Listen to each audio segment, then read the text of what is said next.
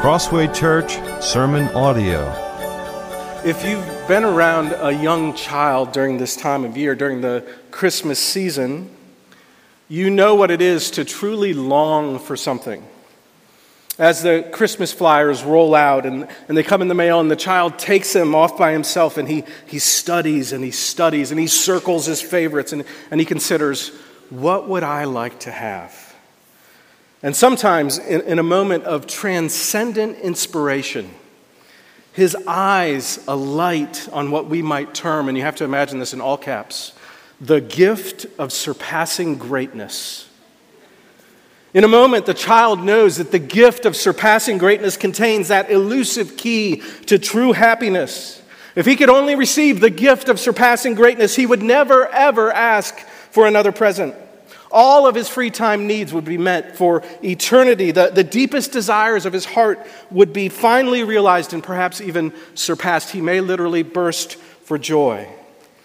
And so he begins to tell everyone what the gift of surpassing greatness would be. It, it, dominates his every waking thought, and, and it's the topic of his every conversation. And if you're the, the parent or the grandparent or the aunt or uncle of this child, he not so subtly implies that you could become the gift giver of surpassing greatness if you would just purchase said gift.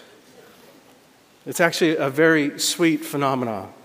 Uh, we've all likely been this child at some point in our lives, and we, we know what it is to truly long for that kind of gift. Well, I think it helps us to understand 2 Peter if we can picture the apostle as a benevolent grandfather. He loves his children and his grandchildren in the faith, and he's been a patriarch, loving and leading the church through perilous times. And as he nears the end of his life, he wants to make sure that they have received the true gift of surpassing greatness. And because Peter is an experienced pastor, he knows that there are wicked people, even within the very church that he's writing to, who would steal away that gift with the promise of something greater. And so, in the passage last week, our Peter showed us how the apostle, that could get confusing, but was again reminding of and entrusting the gospel to the church. He was writing a last will and testament, and he was saying, This is the most precious gift that I have to give you Jesus Christ. In him, you become a partaker of the divine nature. In him, you bear the fruit of the Spirit, which makes you strong and healthy. You, you grow throughout the Christian life. In the knowledge of Him, and especially through His Word, you receive all that is needed for life and godliness. And like a wise and loving grandfather, Peter called the church to hold fast to the gospel. He considered it his duty to always remind them of this truth, even though they already knew it and were established in it. He still reminded them again and again of the glory of the gospel of Jesus Christ. And then in verse 15, he made this interesting statement and I will make every effort so that after my departure you may be able at any time to recall these things. Or we could almost reword that I'm going to haunt you from the grave, except this isn't a haunting, it's a loving, faithful reminder to cling to and to grow in the knowledge of Christ. That's the true gift of surpassing greatness. And Peter wants to keep it central in the life of the church even after he's gone. Well, in today's passage, we're going to see how Peter made preparations for the truth of the gospel to echo in the hearts and minds of God's people until the end of time. Because he did. Peter played his part in ensuring that the great gift of the gospel would ring out until Jesus returned. And here's what he's calling us to today trust the witnesses so you live increasingly for Christ's return. Trust the witnesses so you live more and more for Christ's return. One of the bedrock principles of biblical justice is the requirement for two or more witnesses to establish the validity of a statement. You don't punish someone for an offense without biblical corroboration. That, that's the negative side, punishing the wrongdoer. But there's also a positive side. When two or more reliable, credible witnesses provide evidence in whatever form we can and should have confidence in their testimony. And the more and the better those witnesses are, the greater our confidence should be. So today we're going to see the testimony, the witnesses that Peter has left for us to establish us in the truth of the gospel under three points. And the first is the testimony of truth, not myth. So let's read 2 Peter 1, verse 16. For we did not follow cleverly devised myths when we made known to you the power and coming of our Lord Jesus Christ, but we were eyewitnesses of his majesty. In order to understand this letter and, and this passage, we need to know a bit about the problems that Peter was addressing. In the church, there had arisen men who were teaching false doctrines. We're going to see that especially in chapter 2. And, and, there were two primary lies that these influential men were teaching. The first was to deny that Jesus would return. If you look at chapter 3, verses 3 to 7, he talks about scoffers who are saying, Hey, where's the promise of his coming? We keep hearing, Jesus is coming, Jesus is coming. He's not here. Where is he? And since Jesus wasn't going to return, then, then there was nothing to look forward to. There was no hope for something greater in the future. And perhaps most importantly, if Jesus doesn't return, there's no final judgment to fear. If Jesus doesn't return, you don't need to worry about facing him. And that led to the second lie. They were antinomians. They denied the role of the law and obedience in the Christian life. And, and, and we saw Peter addressing that last week.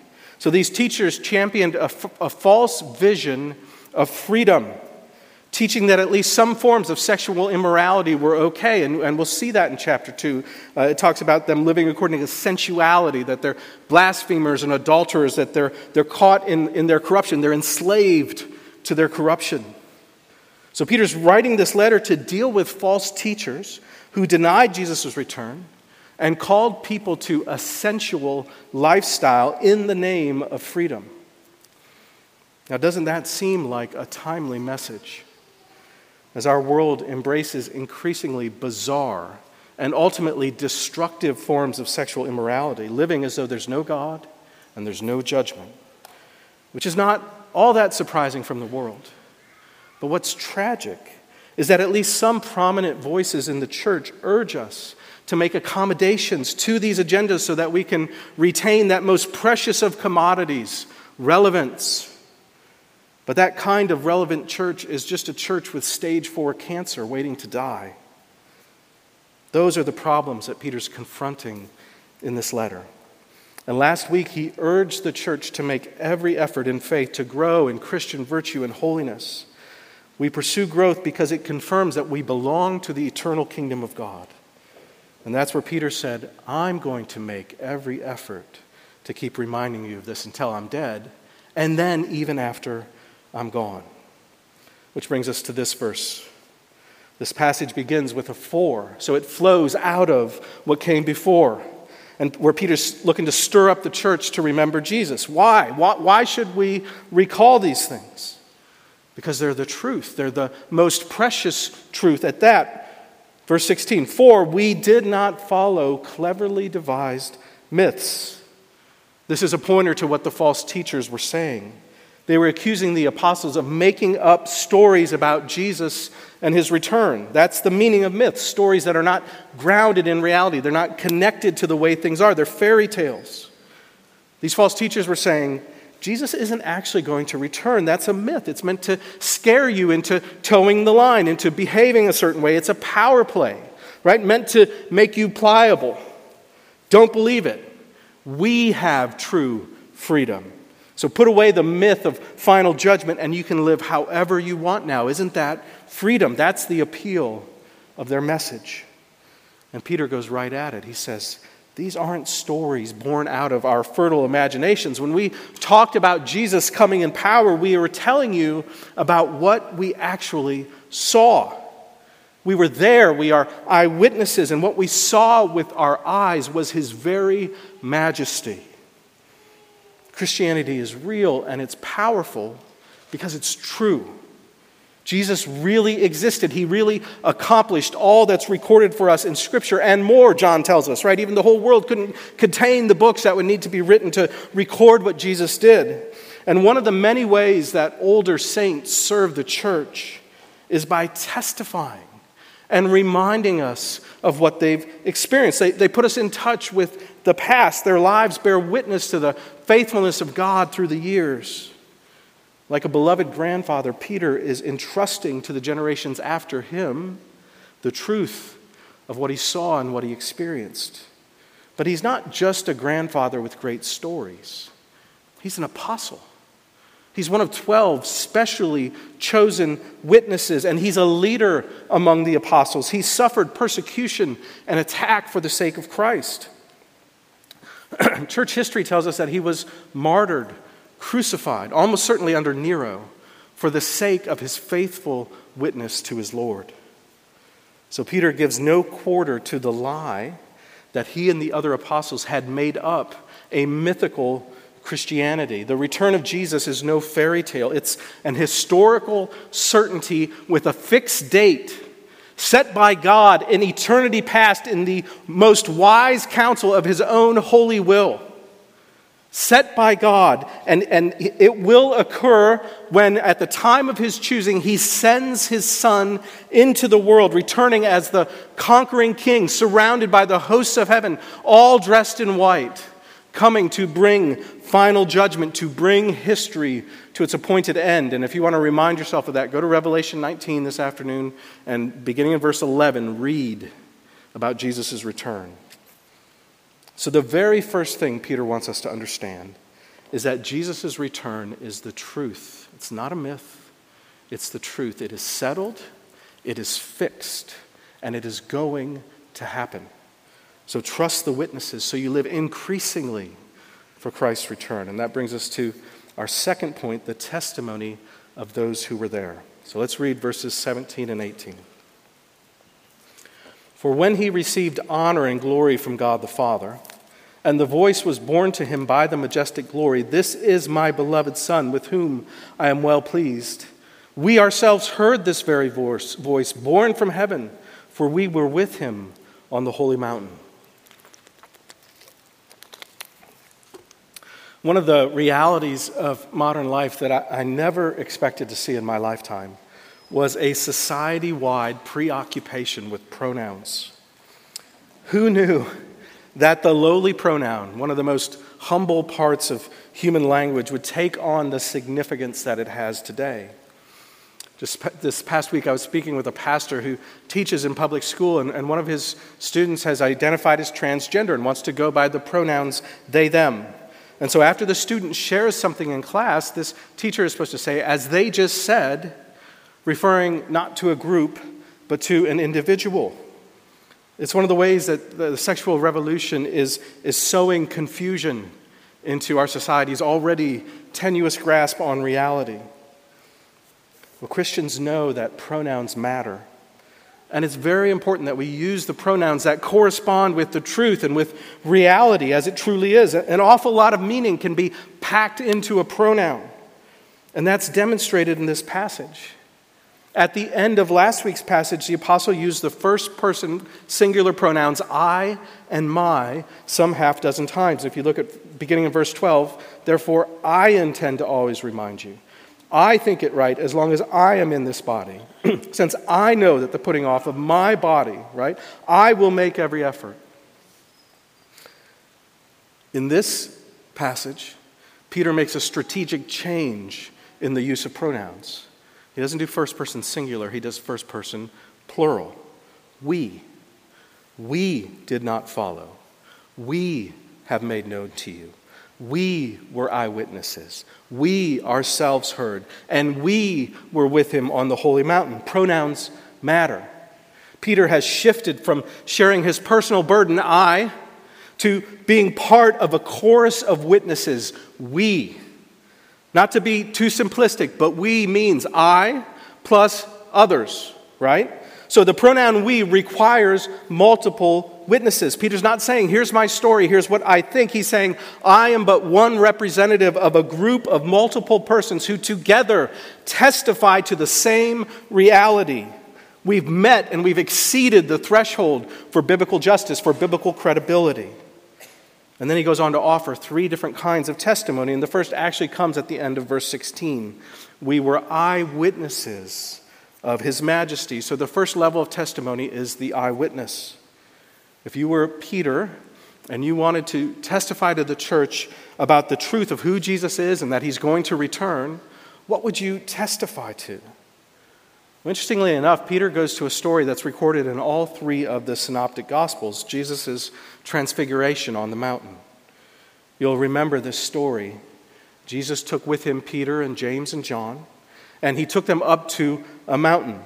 And Matthew 17 is one of the accounts, and it tells us, And he was transfigured before them, and his face shone like the sun, and his clothes became white as light. And behold, there appeared to him Moses and Elijah talking with him.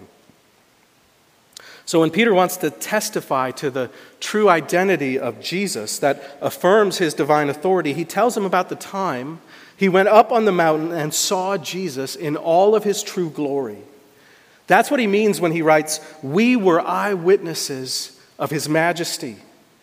Peter was there. He saw Jesus' face shining like the sun. He saw his clothes brilliant white beyond imagination, and he saw Moses and Elijah talking with him. Right? You remember this story. Peter's like, hey, hey, this is great. Let's build some tents. We can hang out, right? He's clearly flustered. He doesn't know what to do. But there's one particular aspect of the story that Peter emphasizes here in this letter, in verse 17. And this is the second kind of testimony that Peter recalls for us it's the testimony of the Father. As Jesus stood on that mountain, unveiled in glory, the Father, whom Peter here refers to as the majestic glory, gave his own testimony to Jesus' true identity, saying, This is my beloved Son, with whom I am well pleased. This simple phrase alludes to two key Old Testament passages uh, that we'll put up on a slide here that identify Jesus as the Messiah King and as the suffering servant. It's uh, Psalm 2 and Isaiah 42. And so the Father's alluding to these passages with specific words, speaking them over the Son, testifying that he was no ordinary man. Jesus was the Messiah, he's the, the chosen Savior, and the Father's voice is testifying to that truth. So the Father also testifies to the true identity of Jesus. He is the Son of God, He is the second person of the Trinity, He is the beloved one, He's the Savior. And of course, that testimony on the mountain was very similar to the testimony that the Father pronounced over Jesus at his baptism. So, from first to last, Jesus was the beloved Son of the Father, accomplishing the will of the Trinity. And that brings us to the third kind of testimony in this passage. Peter says, We ourselves heard this very voice borne from heaven. So not only were Peter, James, and John eyewitnesses to Jesus' true identity, they were also ear witnesses. They heard the heavenly voice. So Peter's grounding our confidence in the gospel in a multitude of witnesses who together all testify to the true identity of who Jesus was and is and to the historical reality of his work on behalf of his people. Peter is stirring up our faith by reminding us of the truth witnessed by those who were actually there. They were actually there. This is not a cleverly devised myth, it's a straightforward account of those who were on the scene.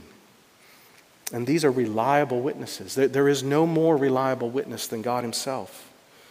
Peter's reminding us of these truths because they're designed to encourage our faith.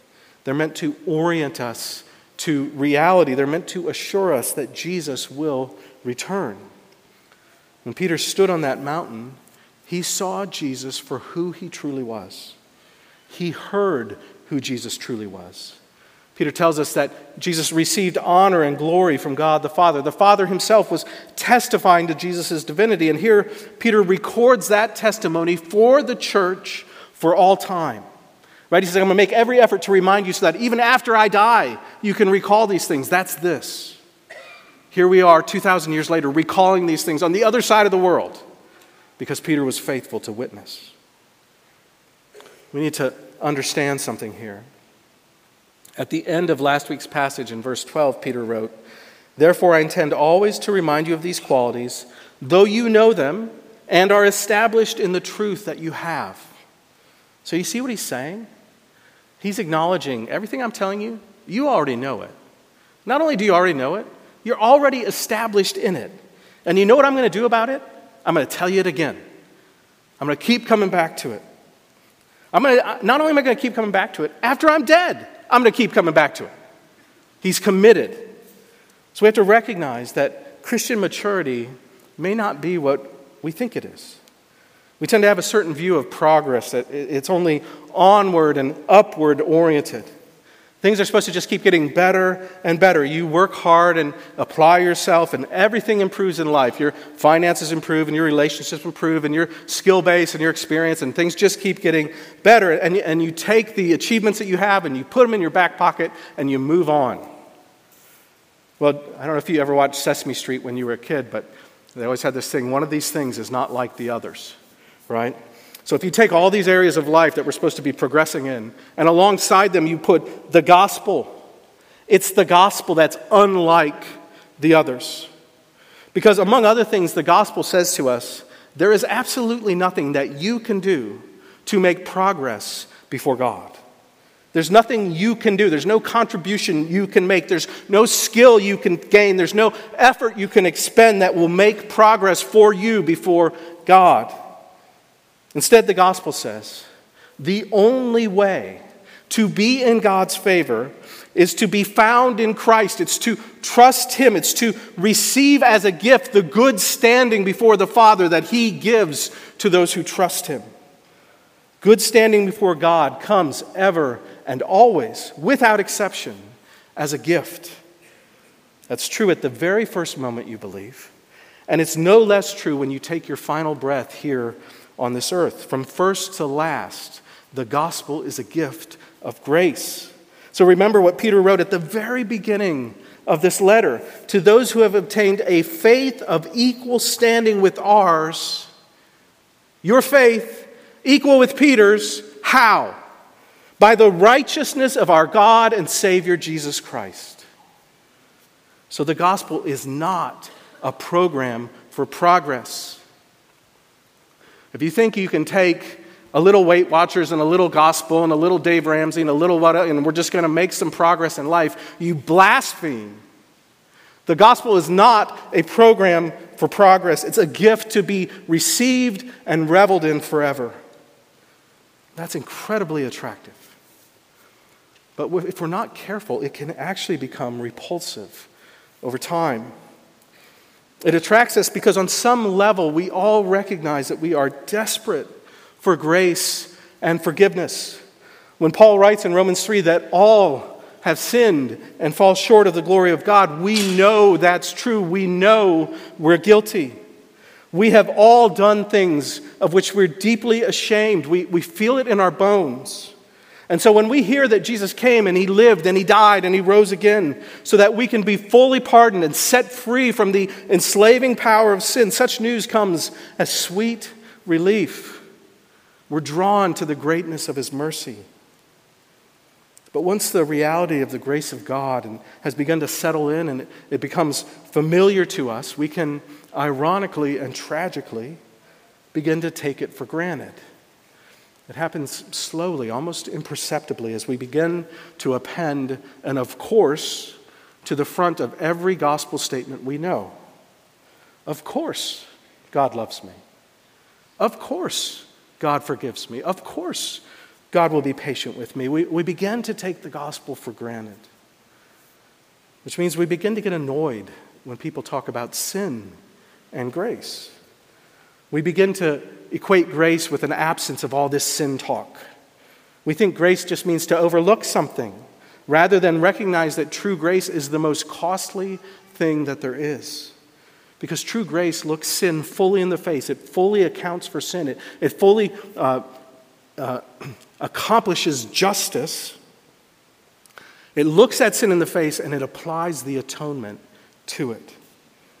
So you see, when Peter said he was going to always remind the church of these truths, he was making something clear. There's nothing beyond this.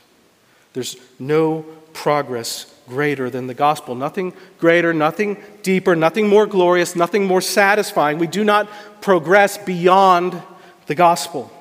The only true progress is in the gospel. So, so we need to ask ourselves Am I increasing in my appreciation for the grace of God in my life? Or am I increasingly taking it for granted? Is it boring me?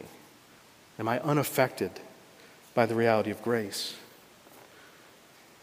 True Christian maturity is found in one and only one place the gospel. It's found in the knowledge of Jesus Christ. It's found as we face our sins and we take them to the Savior and we experience again and again the wonder of His forgiveness and mercy and patience and love. Whenever we find ourselves growing familiar and bored with the gospel, we need to recognize that it is we who are weak and immature. Christian maturity is it's not wallowing in our sins and it's not blowing past them as though they're no big deal. Christian maturity is found in the gospel, which names and condemns our sins and then holds out to us the wonder of the Savior, Christ crucified and risen for us. So we need to make every effort, as Peter says, to always remind one another of these truths and to live continually in light of them.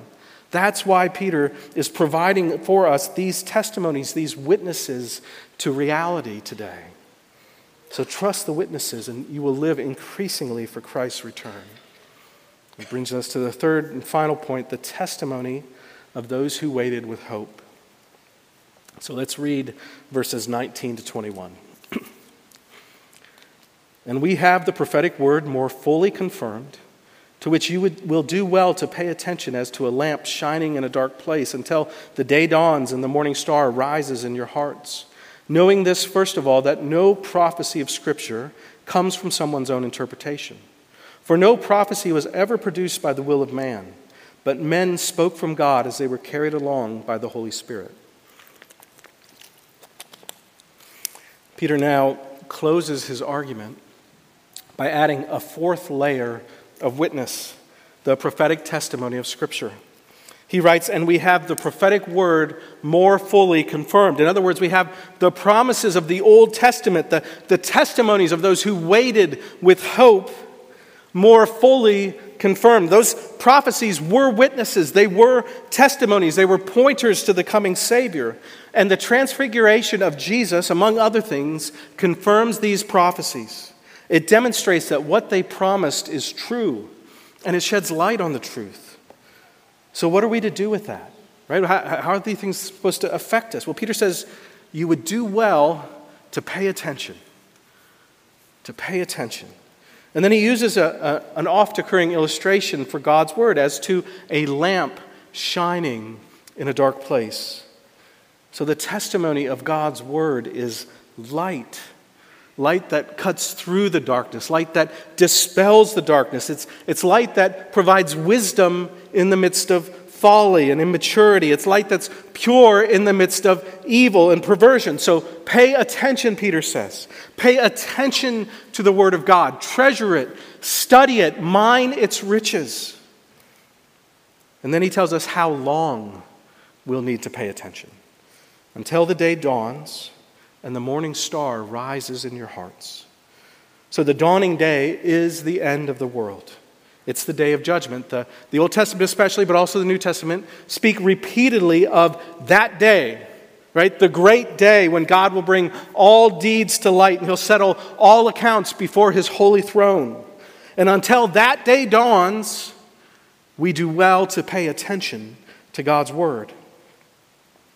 For Christians, that day is not just a day of judgment, it's the day when faith becomes sight. It's the day when we go from the church militant to the church triumphant as the, the morning star rises in our hearts. Jesus is the morning star, and his rising in our hearts is the effect of the day dawning for his people. It's the good news, the, the very best of news that we long for and that we look forward to. So, Christian maturity includes an ever increasing hope in Jesus' return because we know that the world is full of evil and trouble, and that our hearts are frail and fickle, and that only the return of the Savior can finally and fully set all things right. As Kelly writes, the morning star rising in our hearts is a depiction, it's a picture of the way in which, at his coming, Christ will dissipate the doubt and uncertainty by which unbelievers' hearts are meanwhile beclouded and will fill them with a marvelous illumination. Jesus' return will cut through the darkness, and he will welcome us forever into his marvelous light. Peter then wraps up this section by teaching us something about these prophecies that have been confirmed, about the nature of all of Scripture. It's not ultimately dependent on man, but on God. He writes, No prophecy of Scripture comes from someone's own interpretation. You can hear him again saying, Look, these are not cleverly devised myths. They're not the, the product of human religious genius. The source is divine. No prophecy was ever produced by the will of man. So he, he's clearly speaking of Scripture because there's all kinds of prophets and prophecies that are false and foolish, right? So there's, there's an implied modifier here. The no prophecy means no genuine prophecy, no biblical prophecy, no scripture. He's saying the source of prophecy, true prophecy, is not ultimately human, but divine. And I use that phrase, ultimate source, for a reason. About a century ago, the Lion of Princeton, B.B. Warfield, used the term concursus to describe the relationship between the divine and the human authorship of Scripture. So we don't believe in dictation. We don't think God took Moses aside and said, Write this down. In the beginning, in the beginning. I created, God created, right? It's not how it went. God didn't dictate to Moses. And he didn't sit back and say, hey, write whatever you want, and then, shoom, okay, now it's inspired, right? Concursus is getting at the reality of what does it mean for humans to write and for God to inspire. Right? So men wrote the word of God. They used their own vocabulary, their own experiences, their own syntax, their own sense of how to convey things. They're, they're real human agents acting as such. And the primary author of Scripture is God superintending the whole process, right? As Peter says here, carrying the human author along by his Spirit, inspiring its content, ensuring its inerrancy. So the divine authority of Scripture does not eliminate human authorship and human agency, it establishes it. God used men to record his word, carrying them along by his Spirit. And it is that sufficient clear, authoritative, necessary word that you hold in your hands. This word from men, carried along by God, given to the church for all time until the morning star rises in your hearts.